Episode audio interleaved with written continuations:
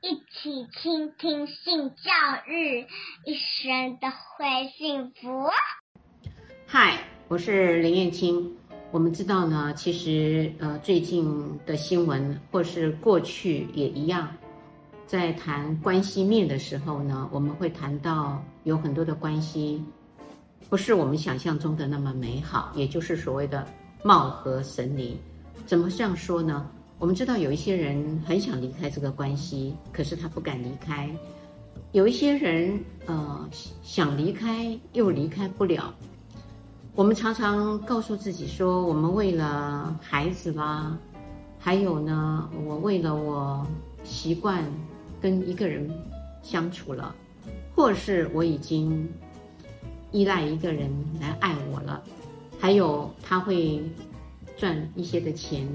供我使用，或是我经常也被照顾着，呃，这些都是我们生活上的平常所需。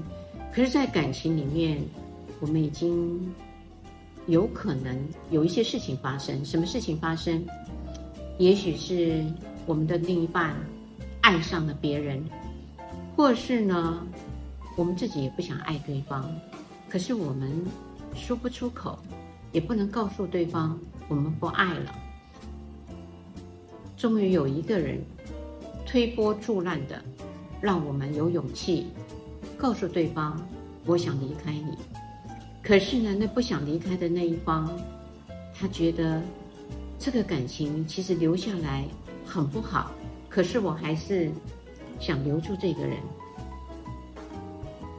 太爱，说好听点，太爱，也许是吧。或许呢，他不甘心，他这么多年来的岁月，一旦付出，而且呢就要损失变成零，了不起就是到了法院的时候，可能法官判的一些赡养费啊，还有嗯所谓的赔偿啊，民事的赔偿。可是呢，他觉得不甘心，为什么我要失去，然后外边的那个人就会得到他呢？我不想让外面的人得到。我就抱着很多的恨意，我想毁灭掉对方。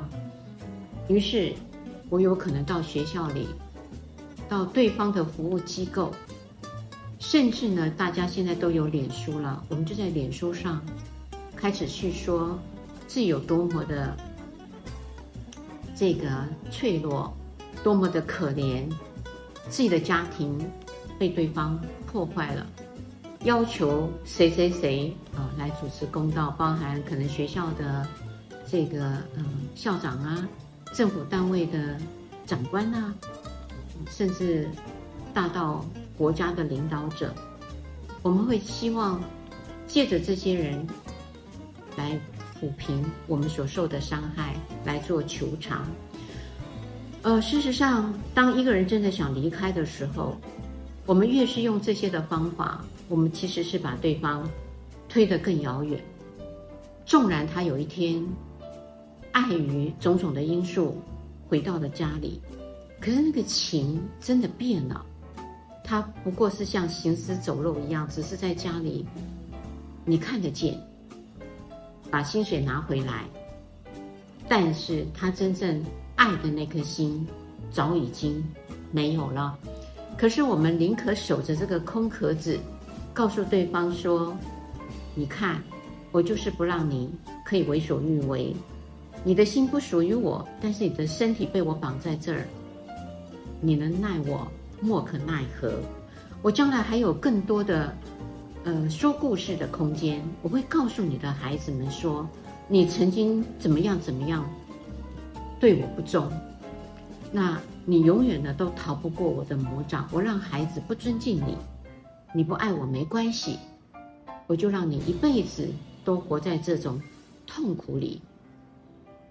看你能够对我有的损失做什么样的赔偿呢？这就是我们人类的恨意。我觉得人类的恨意非常的可怕，它会让对方，嗯、可能名声上、地位上、工作上损失了以外，还让他在情感上。他永远陷入一种悲伤，跟一种可能历年来的愧疚吧。我我常常说，真正爱一个人，不应该用这样子的方法去对待对方。我们可不可以放下，而不要用这把恨的刀，把对方杀得体无完肤呢？今天我先说到这儿，欢迎持续收听、倾听性教育，大家一起来找幸福。